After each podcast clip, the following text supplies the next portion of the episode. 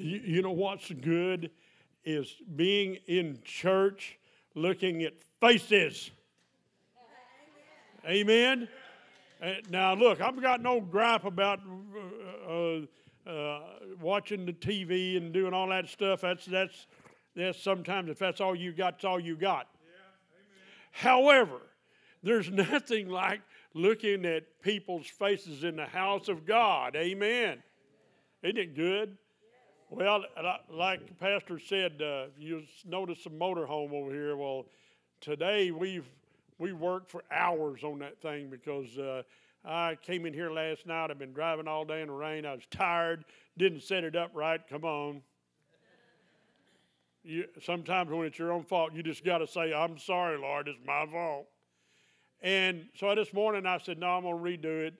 Pastor showed up. Thank God he showed up. I don't know how I'd have done it without him. So me and him and Joanna were out there in the rain most of the time messing with that motorhome. I got it stuck not once, but twice. I'm good. When I get it stuck, I get it stuck right. 33,000 pounds. Well, not counting the car and trailer. Yeah, yeah. So there's a lot of weight out there. And I said, there's no way we can get. So we started praying. All three of us did. And I'm going to tell you, folks, if you don't believe in angels, you should have been out there with us. There was angels pushing that coach. Am I right, Pastor? Because there's, I just thought there's no way we're going to move this thing. It was stuck so bad it was almost to the wheel. Couldn't see the tire. 33,000 pounds, honey, that's stuck. But angels and pastor was pushing that motor home. Joanna, I, I, had to tell you, Joanna's back there laughing as he, he's got his shoulder against it, man. But it was those angels that did it. Then I got it, then I got it stuck again. Well, here they came again because we prayed again. Amen. Come on. And uh, we're going to believe that. Whether anybody, you know, I, I, can go into this angel deal in real quick. I'm telling you, right? I, if, if, how many people have seen angels? Raise your hand. Hallelujah. Yeah. yeah. How many people have not seen angels? How many people believe in angels? Hallelujah. That's what I want to see. He showed me one, and I'm telling you right now, I could not speak about it for three days. That was the most beautiful thing I have ever laid my eyes on, ever, ever. About 20 feet high. It was, it was, it was just, I still get cold chills thinking about that. Couldn't think of it. I start crying. It was beautiful. Hard to explain. Amen. So, um, uh, Joanna had preached a, a sermon, and she preached on miracles. And she said something that I want to leave you with, right? And we're going to get her up here and Preach the word. Amen. What she said about miracles or uh, miracles can never be understood, only be accepted. Oh, think of that a minute. I'm going to say it one more time because I love this. Miracles can never be understood, only accepted. Had a guy ask me, How did he do that? Speaking of the Lord. And I said, I don't really worry too much about that. I just watch him do it. Come on. I love it. People ask us, why do you say it's fun doing your job? Because it is. You get somebody out there and to come up here and get prayer and they're hurting and, and God heals them. Honey, I don't care what you call it, that's fun. And they walk out of here praising the Lord healed. Amen. So I'm going uh, uh, uh, to instruct you again. If you need prayer for something after she gets through preaching, be sure and hang around. Amen. All right. Now let's get Joanne up here and see what she has for us because there's no telling. Hallelujah. Woo! It's great to be back here. Amen. I'm telling you, we did. I, I, always look forward to being here, and I really attribute the fact that uh, not only has been a lot of prayer for revival in this place and in the places, but I said it was the churches who came together. I really believe that you churches coming together is what brought that because there's a lot of churches will not come together. In fact, they even tell their people sometimes don't to go to somebody else's if they're having revival. We'll have it here sometime, but don't. They'll even tell that to people, and there's not that fear of that. It's like let's go have church. That's what I grew up in. In fact, whenever a revival would end or what they would call a camp meeting, they would say, "Okay, who has the next one?" Because people were so hungry they didn't want to stop. And that was like six weeks to two months they were doing that. And they wanted to know where the next one was. Amen. That's what happened at Ruth Heflin's camp my dad said where's the next meeting? He had just was closing out revival and he said so where's the next camp meeting? Who's doing the next so we can direct the people? How many still hungry for god? And they all he said i would stay. And he said but i've got to go to such and such and we've got to set this. He had a 22000 seater tent with another 10 to 20000 people standing outside. Now it didn't start at that size but that's what it developed to and he said, How many uh, want to continue? And they're all, Yeah. And he said, Well, I have to go, but somebody else is going to do something right. And he said, And about that time, uh, I forget who he, the uncle or the or the one related to Ruth Heflin said, Oh, at our place. Of course, he was arguing with the Lord before he even said it because the Lord said, You're, you're going to do it at yours. And he said, I don't have anything except for a piece of land and a bunch of trees. And he said, That's right. And you're next. And he goes, What? And so he said, I am, but it's going to be, I guess, outside.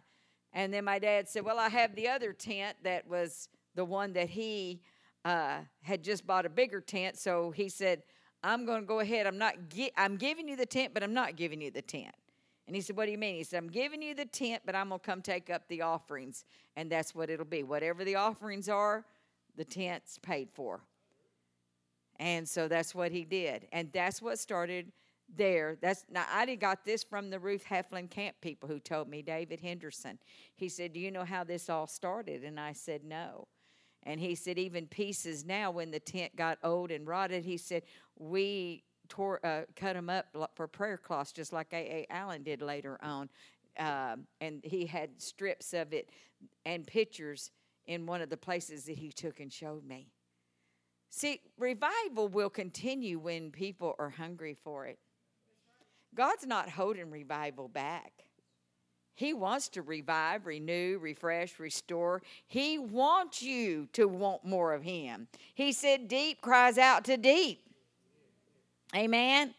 So, man, and who would have known? We, we came for three days and we thought on Monday we had packed up, was heading out, and went to meet. The pastor says, Have you left yet? We said, No, this is here and said no said let's eat for meet for lunch which i was just getting acquainted with them and was enjoying their time. We we knew it was awesome. I even told my husband didn't say nothing to them. I said we shouldn't have closed.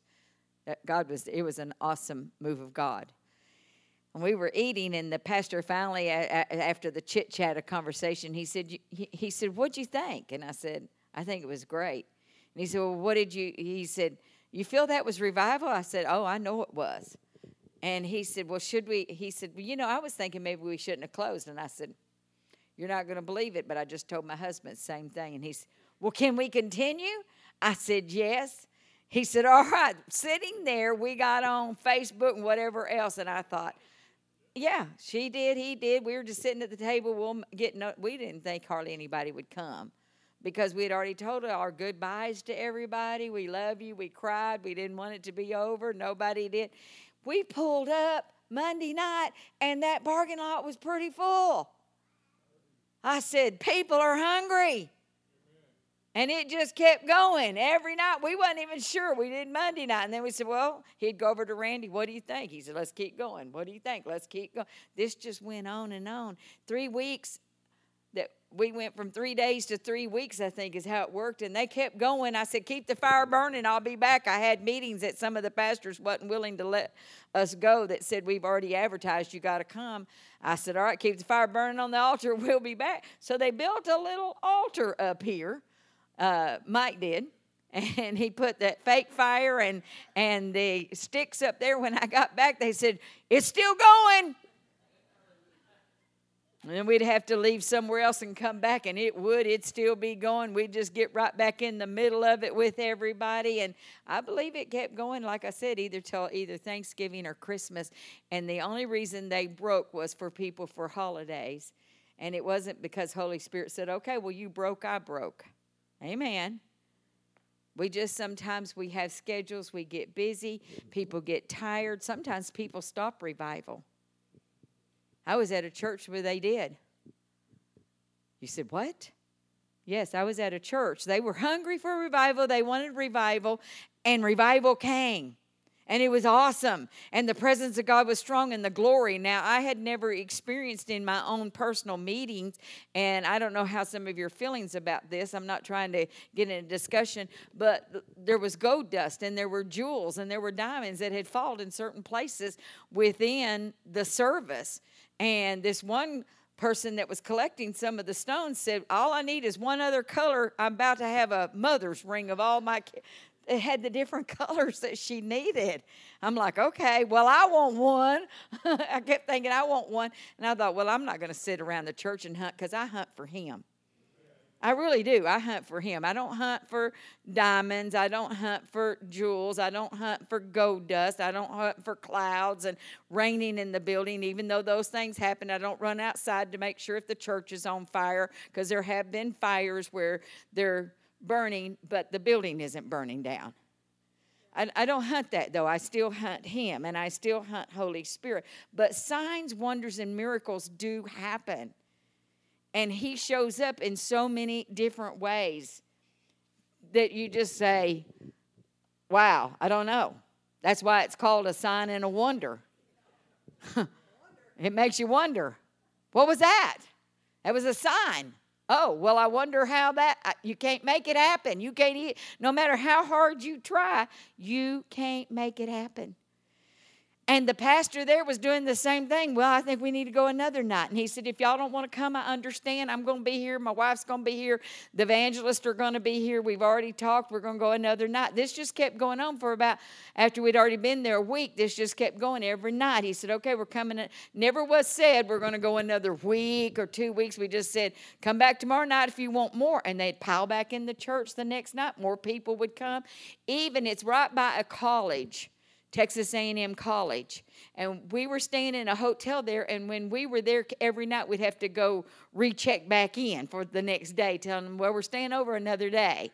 And, and so the pastor would run back down and said, Tell them just, I'll be there tomorrow, we'll get it taken care of, but just tell them you're staying another day. And finally, this kid, one of the kids who hadn't been there, but he was a young person, he said, Are you here because of that revival? I said, What? Yes you know, he said, We're hearing about it at the college. They wasn't coming, but word was already out in the town that even the college. And so the pastor was like, What's going on? They just was wanting revival for their church. They wasn't even thinking about the extension out. It's just they needed a refreshing, a restoring. You know, some of us with all this COVID, we need a refreshing. We need a restoring. We need a joy. We just need a fire. Woo! Amen. We've just had something just kind of throw a wet, wet blanket over us for a while. And we're ready to just dry that blanket out and throw it and let burn it up. Amen. And so what happened there was the people, some of them was getting tired, but they and he kept telling them, if you're tired, you need to do laundry, whatever you need to do. If you need to skip a night, you need to skip a couple of nights, whatever you need to do. Every night he'd say another night. But if you don't want to come, we understand we're gonna be here. Well, they came, but one he was in praying. And as he was in praying and crying out to God, and he was just getting ready because the worship leader had called and said they couldn't make it. And so sometimes he can play a keyboard and and put those whatever those videos up. And so he was kind of getting things lined up. He was going to do it, and he's worshiping God. And he heard some noise, doors opening and shutting. and all of a sudden, somebody kind of stepped in and said, Pastor, when you finished in here, we need to see you. And it was like here to there to a fellowship hall. And so he said, okay, he's praying. He said, it was so strong. Presence of God was so strong. He said, I didn't even want to get up, but I knew they were waiting on me. He said, God, I'll be right back. I'll be right back.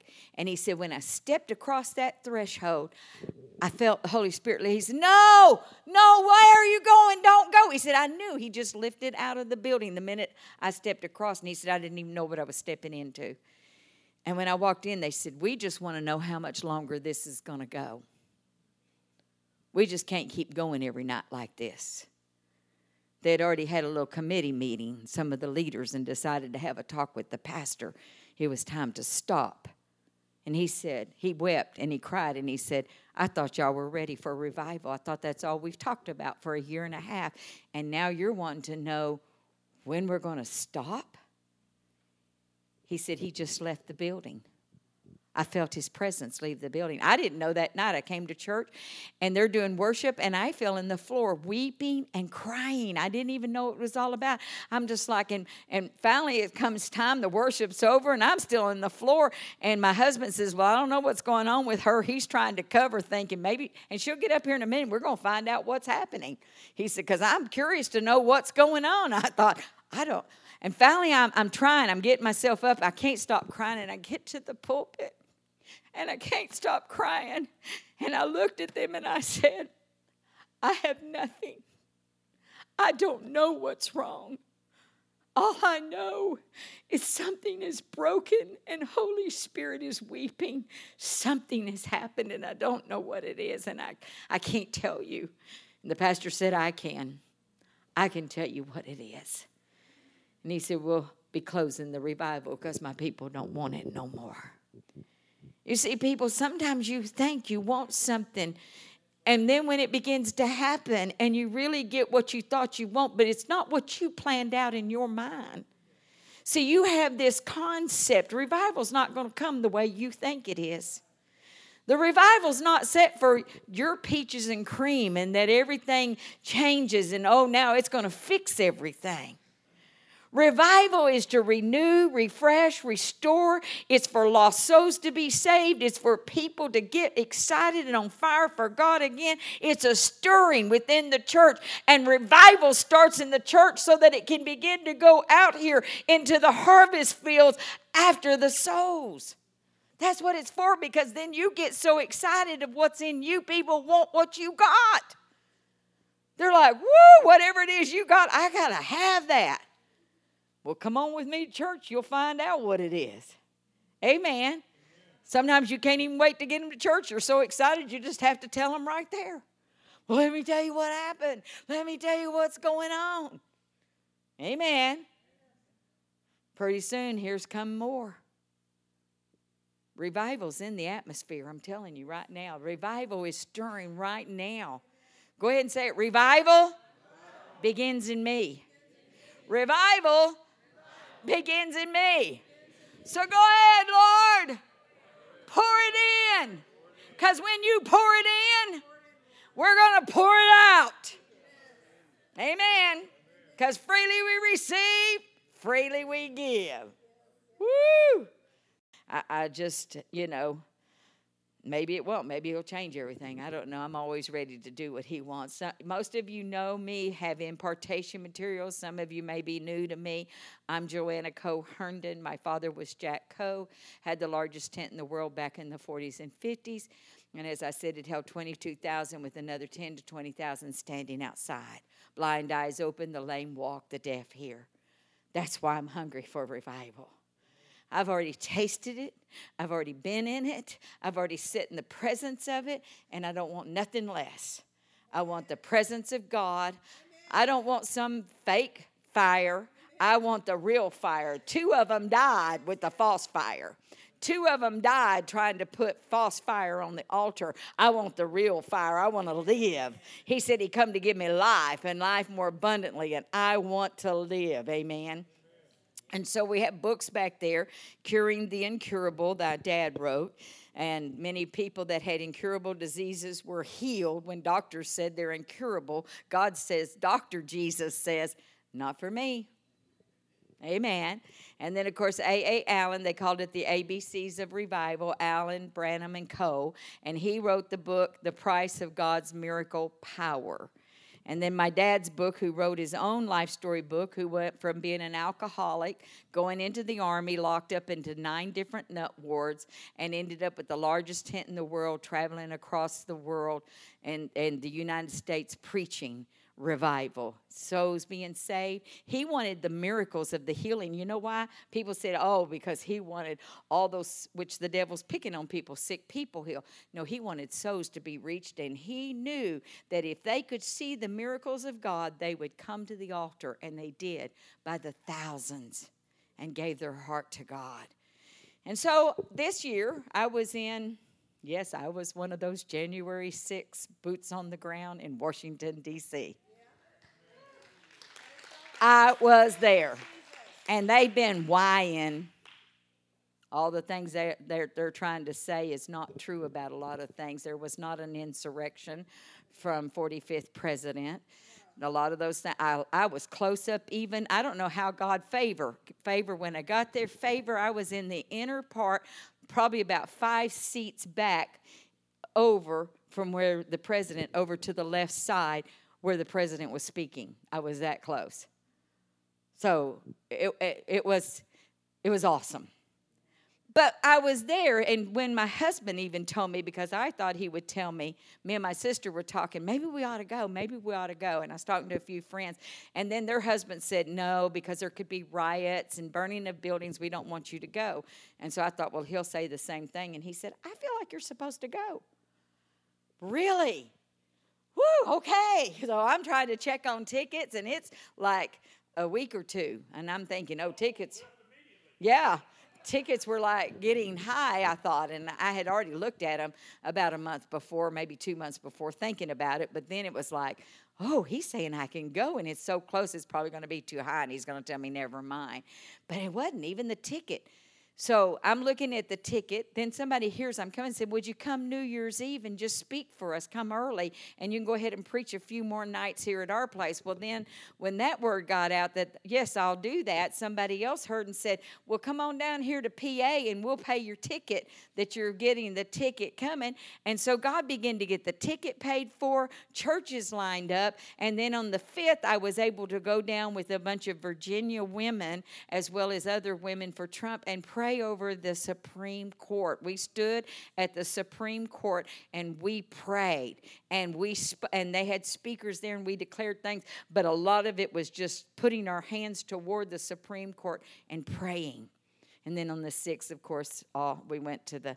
But the reason I'm telling you all this on December 31st, as I'm there to speak in this house meeting eh, for New Year's Eve, the Lord said, I said, Lord, I'm here for some other reason. I don't know what it's about, but I'm here for some other reason. I know it is not just for January 6th. I'm not here for that. What am I here for? And as the Lord began to show me, He said, Remember on Facebook when that picture was going all around and people said, We want that again. We'd like to have that again. It was a picture of the, the uh, Capitol with my dad's tent and the crowd outside, and people were posting it on Facebook. And I said, Yes. He said, It's in the book. He said, I want you to go where, the, he, where he had that meeting. I want you to go there to Washington, D.C., at the Capitol. You will find the location. Some people will help you find where he was. And I want you to go stand there and uncap that well of revival. I got Coach Hills just telling y'all that. It's a cross. It's right there in front of the Capitol and across from the Library of Congress and cat corner, uh, corner across from the Supreme Court where this tent stood, and thousands upon thousands of people came to the meeting. And you can pass the book around and look if you want, but you can see the crowd, you can see the tent, and you can see the Capitol.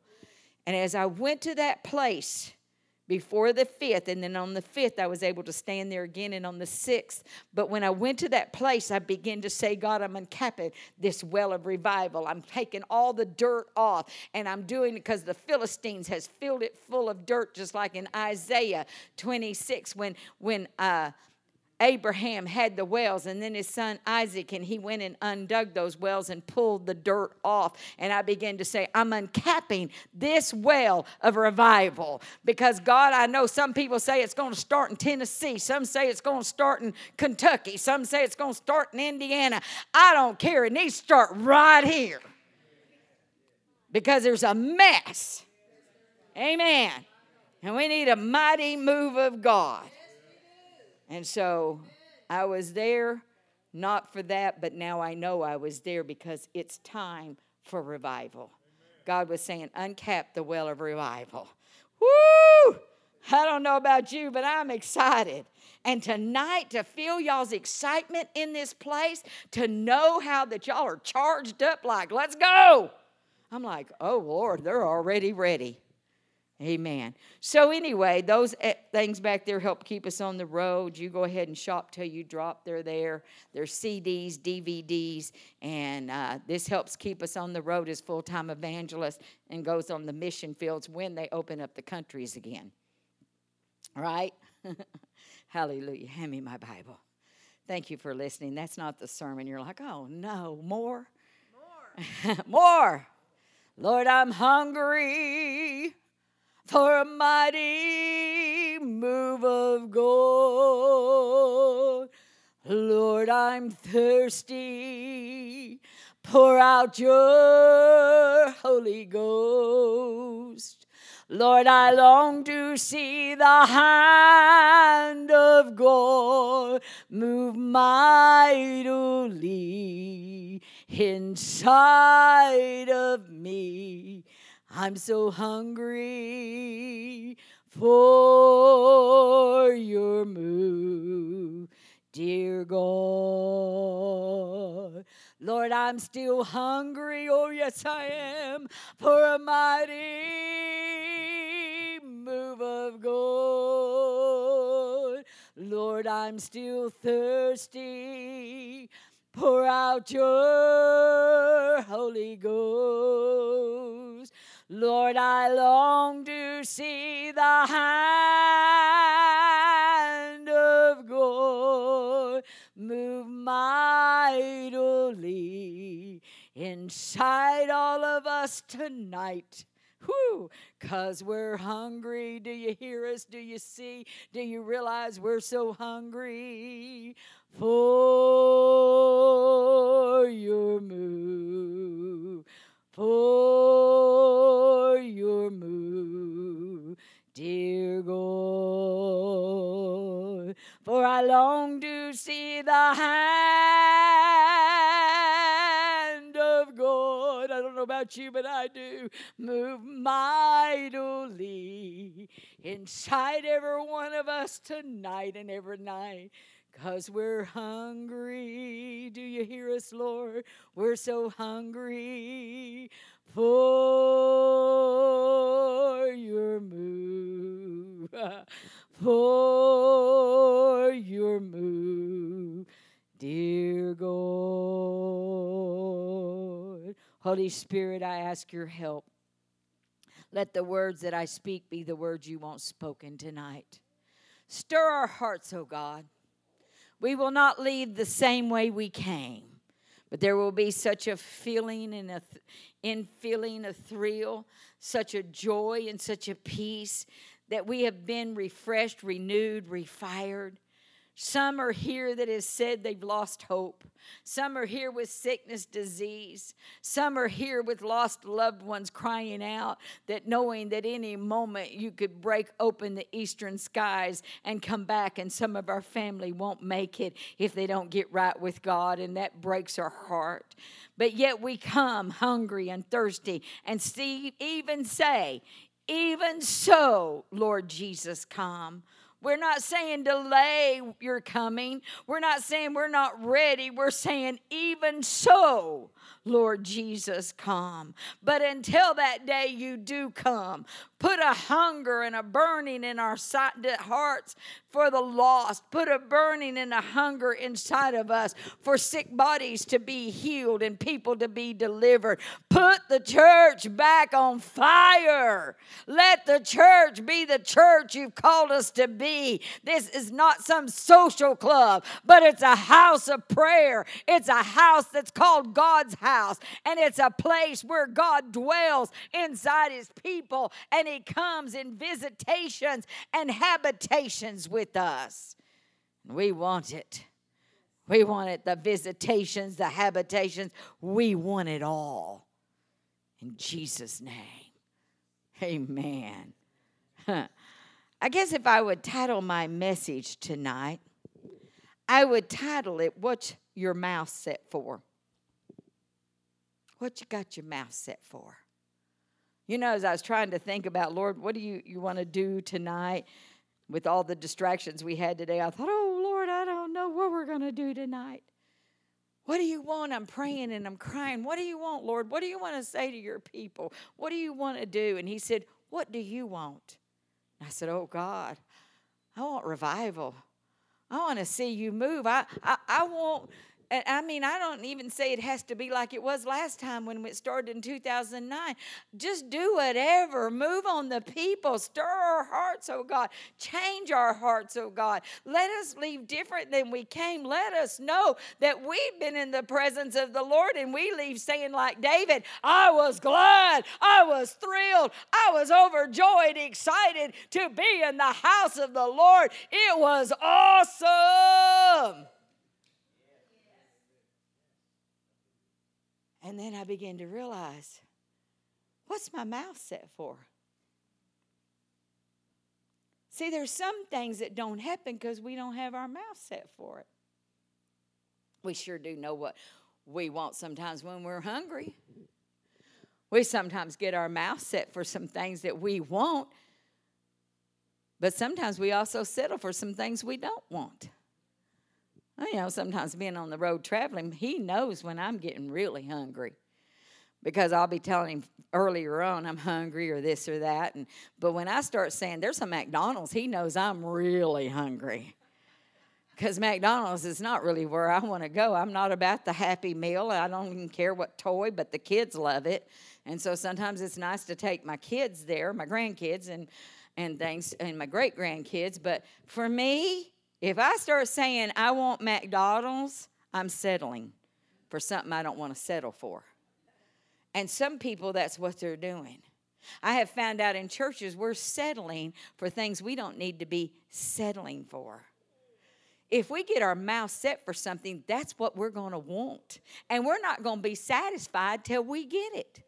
Amen. Psalms 23 5 says, He preparest a table in the presence of mine enemies. That means the table's already set. He knew who was going to be here tonight. He knew who liked fried chicken. He knows who likes turkey. He knows who's on a diet tonight and who's not. He knows how many want pies cherry pie, apple pie. They don't, I mean, chocolate pie, peanut butter pie. What? That's enough. All of them. Oh, yeah, your mouth's getting set for something, isn't it? Mashed potatoes and salad and cream gravy and biscuits home. I mean, all of a sudden you're like, whoo, he knows what you want. The table has been set.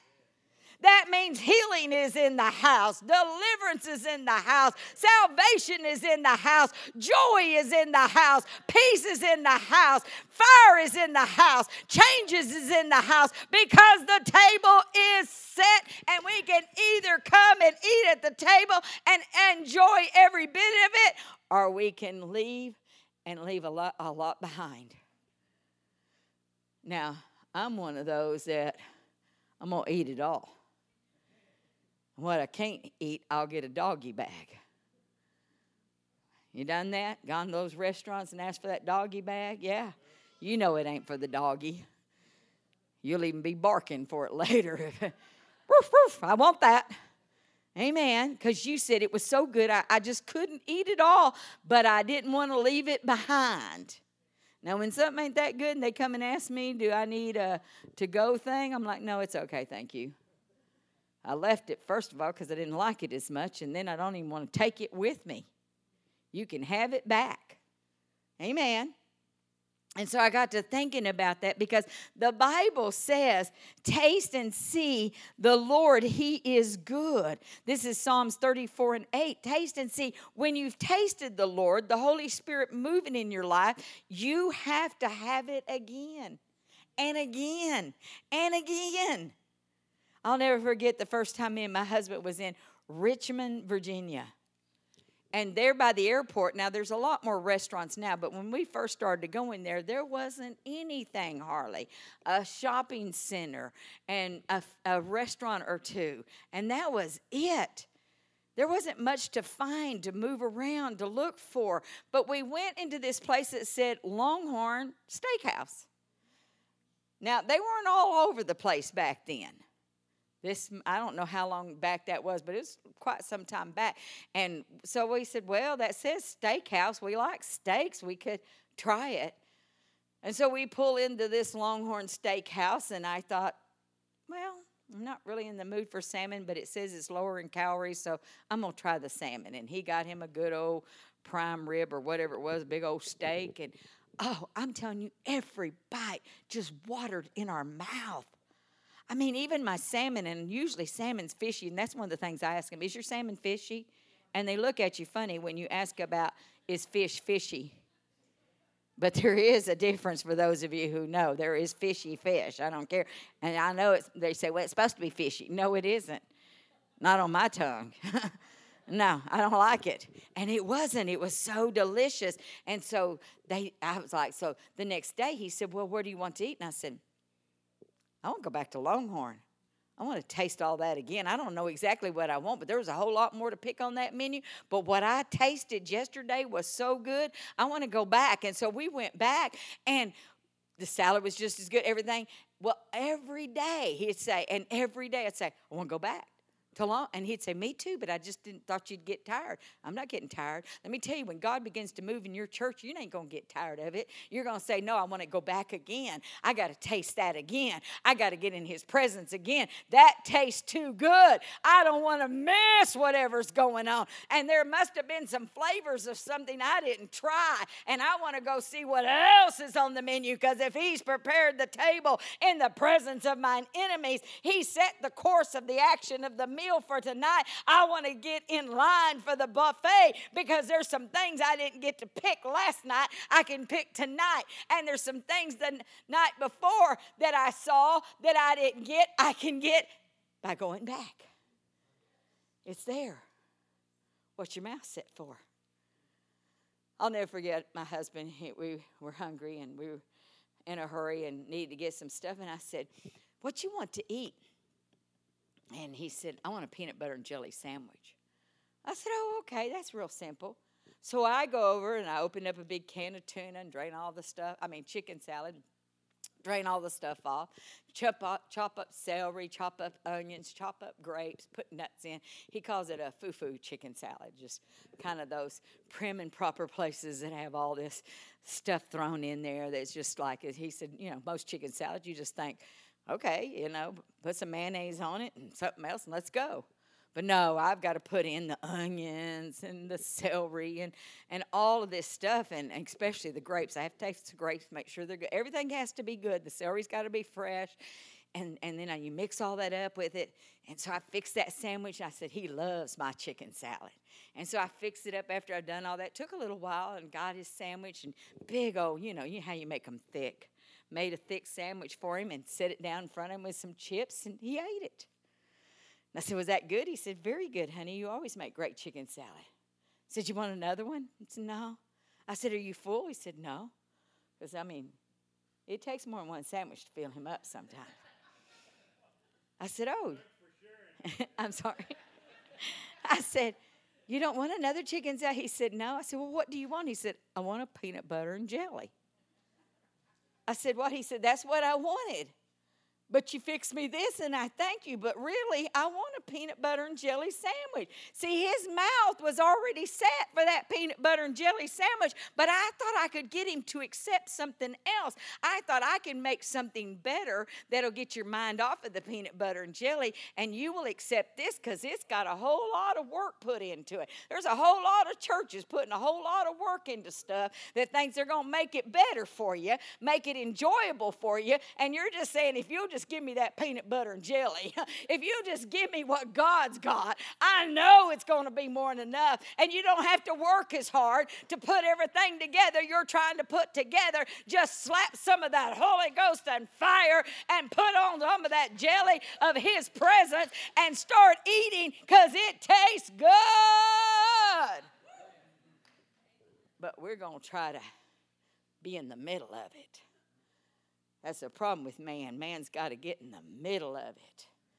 They got to think we're involved, we're doing this. We got so many programs and how to do things that we're missing out what God's doing. And He's saying, What's your mouth set for? What are you really wanting? You know, you ever got your mouth set for something and, and there's certain restaurants you like to go to. Maybe it's even things at home. Maybe some of you don't go to restaurants. We travel a lot, so I, we know restaurants even the fast food. and that's when I have to settle for something else. And that's what's wrong with the churches today. They're having to settle for the drive through, the something else. and it ain't just because of COVID. They were settling for that before COVID came along they were going through the drive through and pushing the button, wanting something in a hurry. And they wanted God to do everything in a hurry. But my Bible says, They that wait upon the Lord shall renew their strength. They shall mount up with wings as eagles. They shall run and not grow weary. What's wrong with the church today? I'm tired. I'm weary. Why, why didn't you just wait? Well, because we got to be in on time and out by nine. I got this and that to do. I got other things. I don't know how some people are making it on one meal a week. They did tell you I was an evangelist, so in case you was wondering, well, you're a little harder on us than the pastor. Yeah, I can whip you and leave town. I get the belt out, and wear you out, and then we're gone. and the pastor has to come along with Vaseline and ointment and band aids and say, now, now, now, now, now. That, that, what they said's true, but it's okay. You'll feel a little better. I say, no. If God whips something out, then let it be out. People are so busy trying to whip it back in. When he came along and said, My house shall be called a house of prayer, and you made it a den of thieves, and he whipped it out of the church, he meant for it to be whipped out. He didn't mean for you to go chasing it down and saying, Oh, let's see if we can get him back. And they're like, I don't know. I remember that spanking I got. I don't know, Pastor. It's okay. Just come on back. It won't be as bad. I know, but that sure hurt when I got whipping and got run out. Oh, that hurt. Yeah, it sure did. And God wants it out just like He wants it out of your life. Things in your life He's trying to whip out, and you're just holding on to it. He says, It's time to get the junk out of the trunk so you can be the church I called you to be. I'm sorry, Pastor. I guess I'm a little rougher than, I don't know what happened. COVID, I guess. I'll, everybody blames it on COVID. Why can't I? You know, if a little tiny virus like that can do this much, think what a tiny, tiny mustard seed of faith can do. Woo! I'll put my mustard seed up against your virus and let's see what. Woo! I'm going to show you something that'll spread. I'm going to show you something that's going to run rapid. In fact, my little tiny mustard seed can make a mountain get out of the way. Well, let me see your coronavirus, your little virus. Can it make a mountain get out of the way? No, it only makes a mountain of people fighting each other. Amen. Well, I got something moves mountains. Whoo! And it's exciting. And it's something that I want to eat every day. Faith growing inside of me because I've got my mouth set for faith. I got my mouth set for joy. I got my mouth set for fire and Holy Ghost. I got my mouth set for Jesus. And I'm not looking to the signs, but I'm looking to Him who brings the signs and wonders and amazement. And he gets me more hungry every time he does it. It's like, can we have that again? That's what we are all saying when we came back. Thank you for being here. I forgot to thank you all. Thank you. You didn't have to be here, so thank you so much. It's good to see new faces, but it's good to see faces I know. And I am ready for this place to just be pouring to the altars and people. I remember during when I first came, I didn't even tell people to do that. It was something y'all were doing in this church. Y'all used to pile up here at the front. And there would not be room for some people because everybody was up here worshiping. Now we sit back and watch those who come up and worship. And I was watching her, it's so exciting, and her reminded me of the two ladies that used to sit over there. I call them the fire ladies from uh, Leah and, and James's church. I said, Well, they got two, is, are they from your church? This one is, kind of? Yeah, this one, yeah. Well, anyway, there's now that we got two more fire starters in here. I was watching them starting fire up here. They said, Y'all ain't gonna do it. we gonna get something going. We're gonna wave flags. We're gonna flop this towel around, whatever it was. I don't know that. Something's gonna happen. You can get under it, you can just look at us, but we're gonna have fun. And I thought they're having more fun than all of us. And we're all just like, ah. Oh. And I'm thinking, that's how it used to do. Nobody even looked, and nobody had time to look at anybody else because some of them were in the altar crying and praying. Some of them were up here waving flags. Some of them was running and jumping. And then y'all all took off running. I said, Whoo, God, you're up to something. You're up to something again. These people came ready. Yeah, we're not going to sit back. Our mouth is set. and those that didn't, we're talking to you about getting your mouth ready for what's coming. Get your mouth set for what God's. What is your mouth set for? Are you set to see the hand of God move mightily? Are you set to see miracles, signs, and wonders? Are you set to see salvations and people's hearts and lives change and people surrender themselves to Jesus? I, I, one thing can get me so upset I get my mouth set in the natural now. We're going back to the natural. We can get to, and say, oh, let's go eat here. You got certain restaurants you like, certain favorite places, right? And so your mind's already thinking about that particular thing you're going to get. Like if it's Cotton Patch, they have these great big, which I don't know if y'all have Cotton Patch, but their chicken fried steak is about that big around. I mean, you can have two or three meals out of it. It's about that thick course, I can't have it now that we've decided to try to go on a diet. That's a cuss word. I shouldn't say it, but. But you get there and they tell you they're out of them. Now, you're trying to look at the menu to find something else and nothing because your mouth was already set for that chicken fried steak. And so you finally settle for something and you say, Well, that was okay. They say, How was your meal? Fine. I sure wished you'd had that chicken fried steak.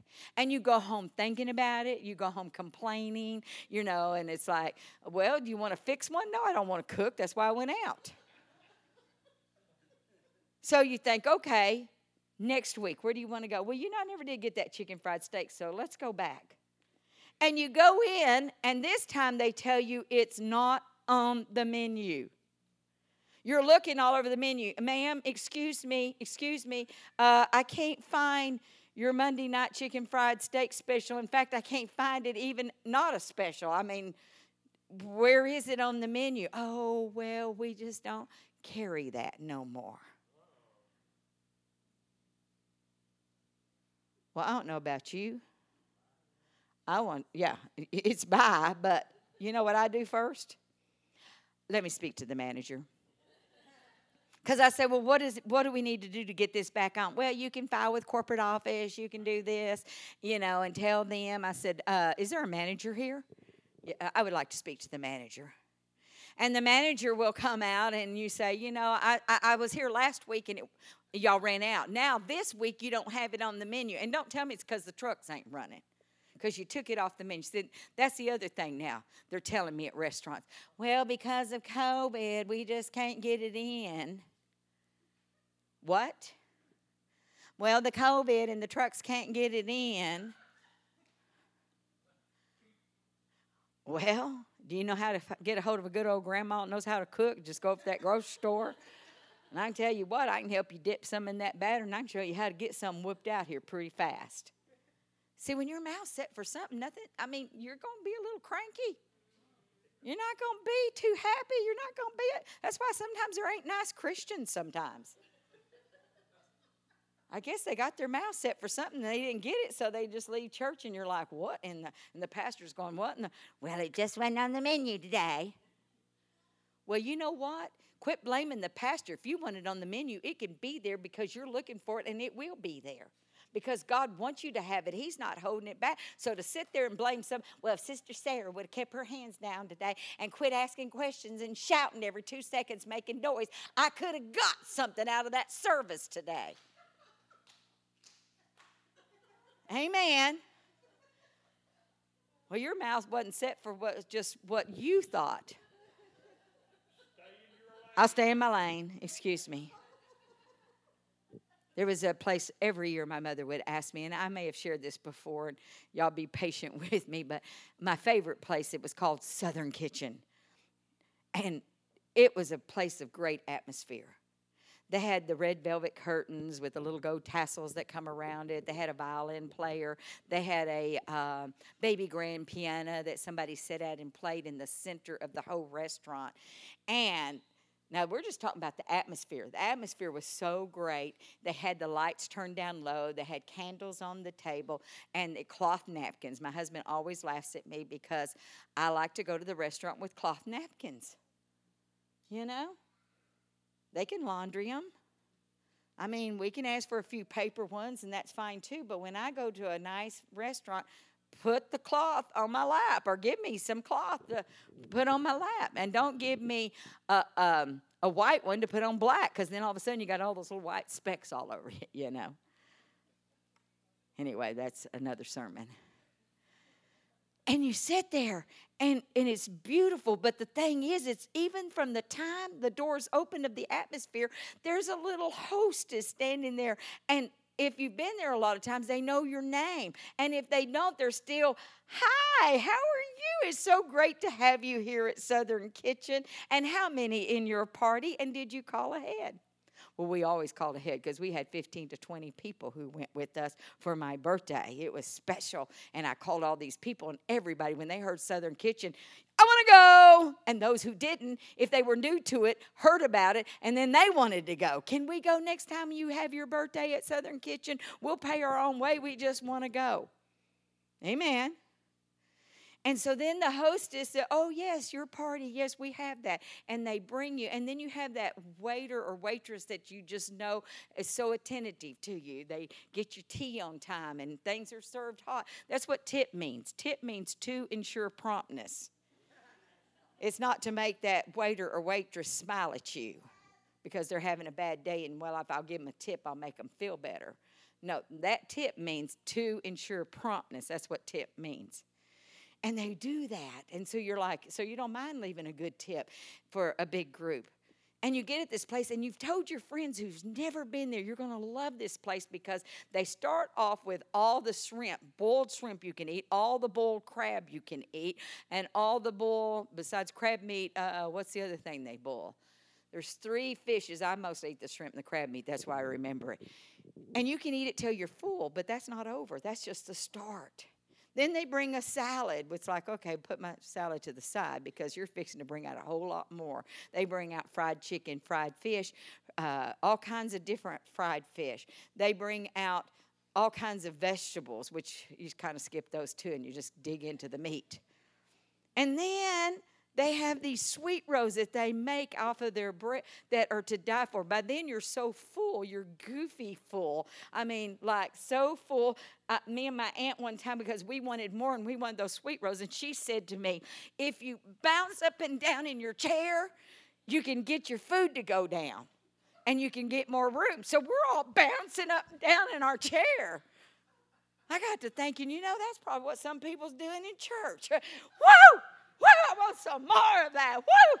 Woo! They're trying to make room to get more in.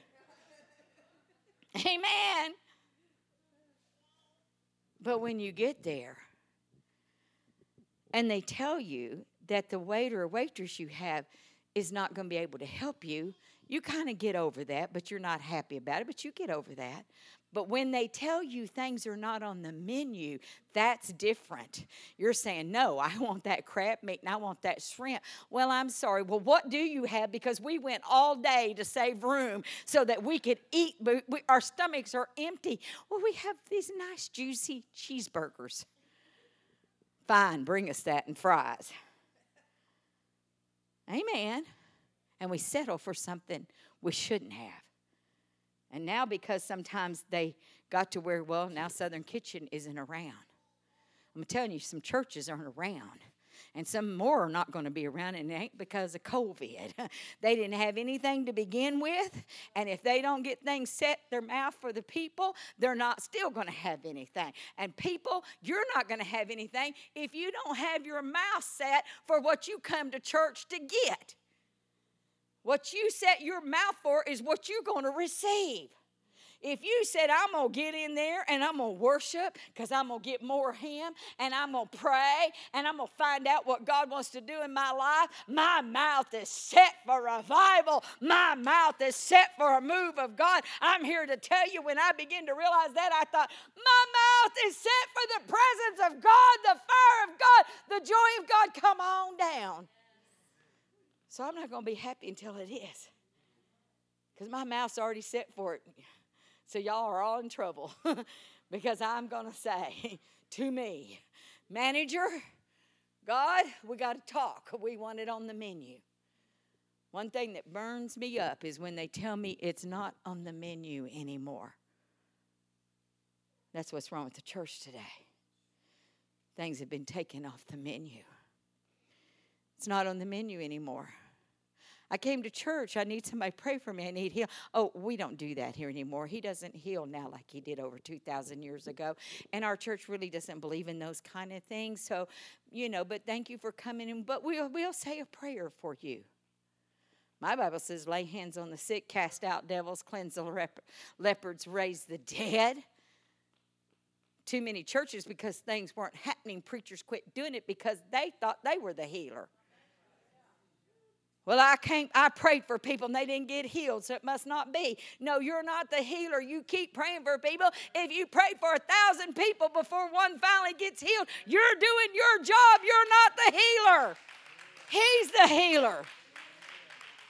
And so I've been upset when I go to churches because I said, God, they need to get it back on the menu. I'm going to talk to pastors. I'm going to talk to people. I'm going to talk to churches. And I'm going to tell them my mouth is set for you. And if it's not on the menu, I'm going to tell them it's time to get it on the menu. I want to see prayer on the menu. I want to see miracles. I want to see joy. I want to see healing and deliverance and salvation. I want to see hearts and lives changed and people getting rid of sin in their life instead instead of accepting it. It's time to get it back on the menu, church. And I'm looking for it to be on the menu. Mary and Martha, one was cooking and the other was at his feet. What kind of hunger are you? What is your mouth set for? Is it for cooking or sitting at his feet? They that wait upon the Lord shall renew their strength. They shall mount up with wings as eagles. it's not Burger King, have it your way. It's God's way or the highway. Amen. And it's time. Besides that, Burger King can't even decide. They go from crowning all kinds of things to him and her and it and that. And so it's King of Kings and we have it His way. There's only one way. There's a way that seemeth right unto man, but the end thereof is death. That's what the Bible says. A way that seemeth right unto man, but the end thereof is death. The only way is God's way, church. I'll close with this.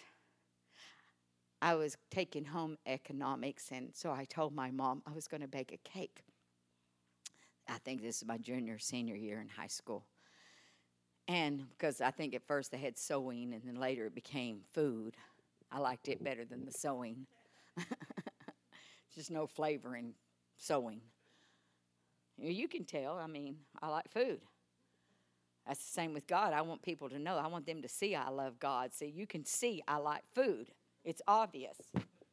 We like food. I want people to know we love God. I want it to be obvious wherever I go that people say, Ooh, that girl, she loves God. Yes, I do. Woo, he makes me laugh. He makes me cry. He sets my sinful soul on fire. I love God. So I decided to bake this cake. I don't even remember the. I think it was a vanilla cake with white icing and was going to put some coconut on top. And you know, you follow the recipe. And I followed the recipe and I thought. And so I baked it up. Oh, it was pretty. And I put that icing on. It was beautiful. I mean, the perfect looking cake.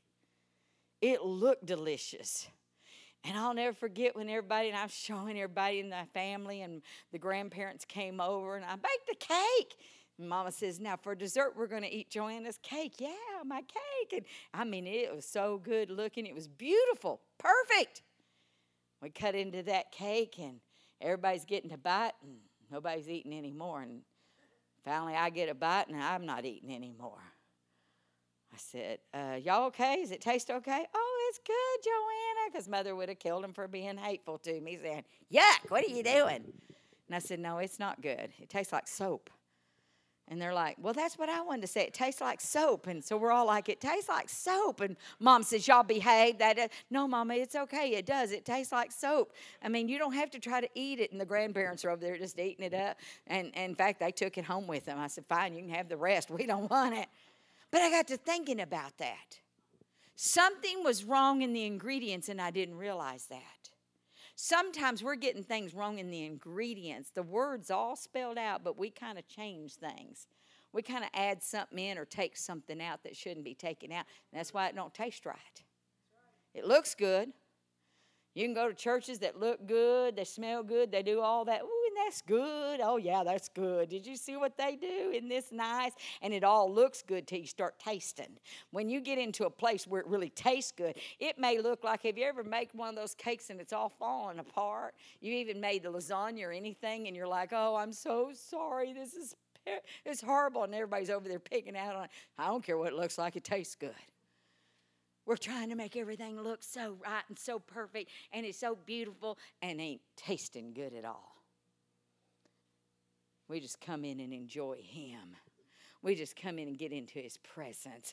It ain't that perfect. We ain't that perfect church. We don't have all the perfect people, but we love God. And we got things on the menu that we're going to keep on this menu. So if you want to come to this house, we're going to pray for the sick. We're going to cast out devils. We're going to cleanse the lepers. We're going to raise the dead. When you come to this church, we're going to shout, or however you say it. We're going to blow the horn. We're going to run when it says, I am free to run. I am free to dance. I am free to live. Come on because it's on the menu and we are not going to let it get off the menu because our mouth is set for it and we're not accepting anything less because we're the church of the living God and we believe in the fire and the joy and the presence. And because we do, He's reviving, renewing, refreshing, restoring. And tonight, He's going to restore joy on people who's lost joy tonight. He's going to restore mindset on people and He's going to get your mouth taste buds set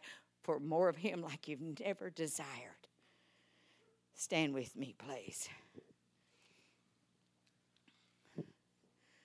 We're going to come into this place during these next meetings, and I want you to get in your mouth set for what God wants.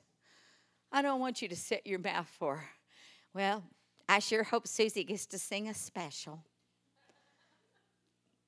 I sure hope somebody will do this this way. No, you know what I hope? I hope somebody loses it and rolls all over the floor. I hope Sister Gatling gun gets off and goes, and shoots everybody in the place with her finger. I hope it gets so much so that they're spinning like tops and they can't stop.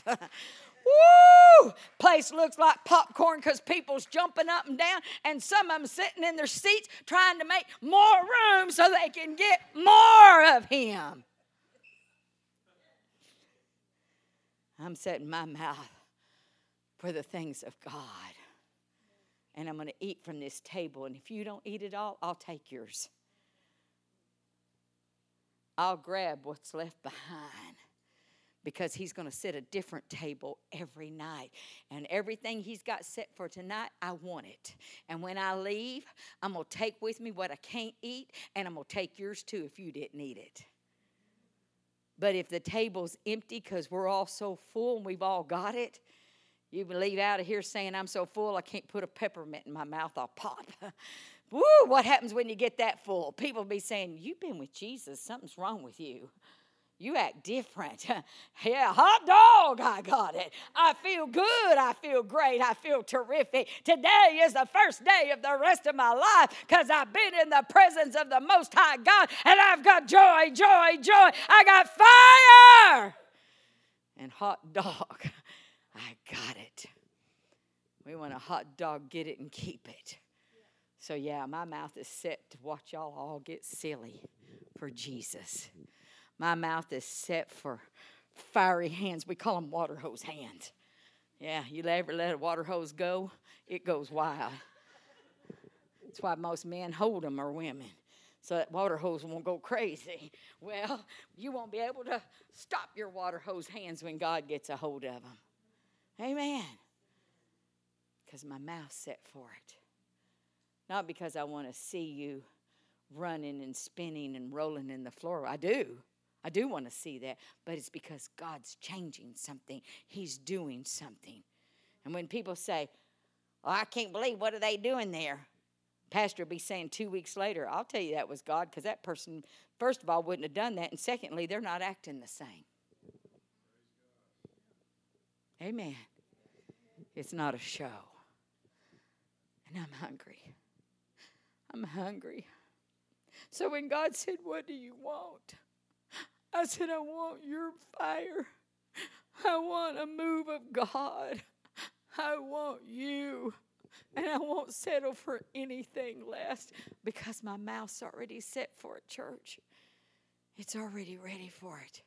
And when it's so good, I'm gonna come back the next night, and the ne- not just because I'm the speaker, because I can promise you, I'll just sit here and soak it in. I let Holy Ghost. I thought she was gonna take off, and I thought, go for it, go, Leah, go, just take off and let them all follow you.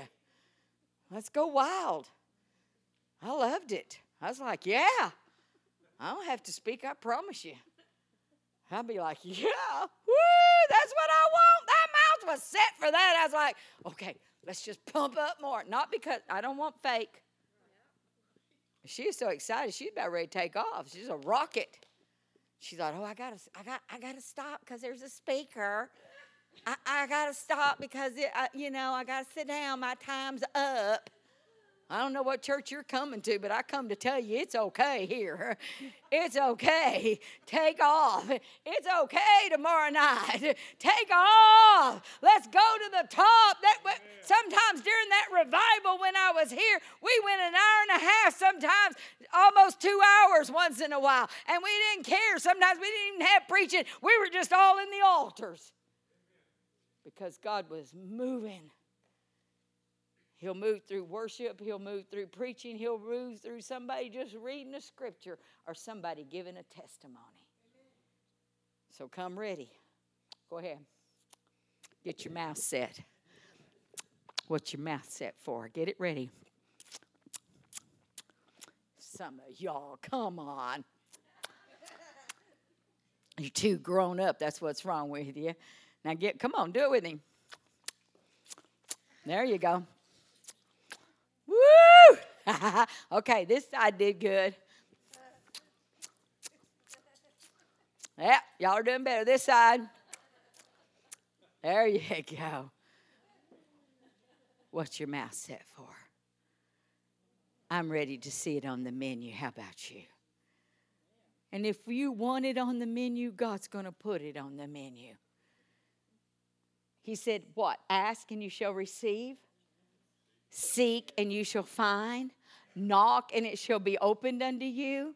So it's not that hard. All we got to do, I'm asking.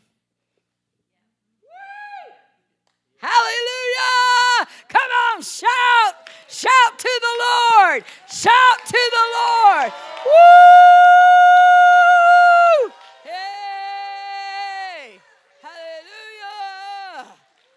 Hallelujah! Shikorobo Hey!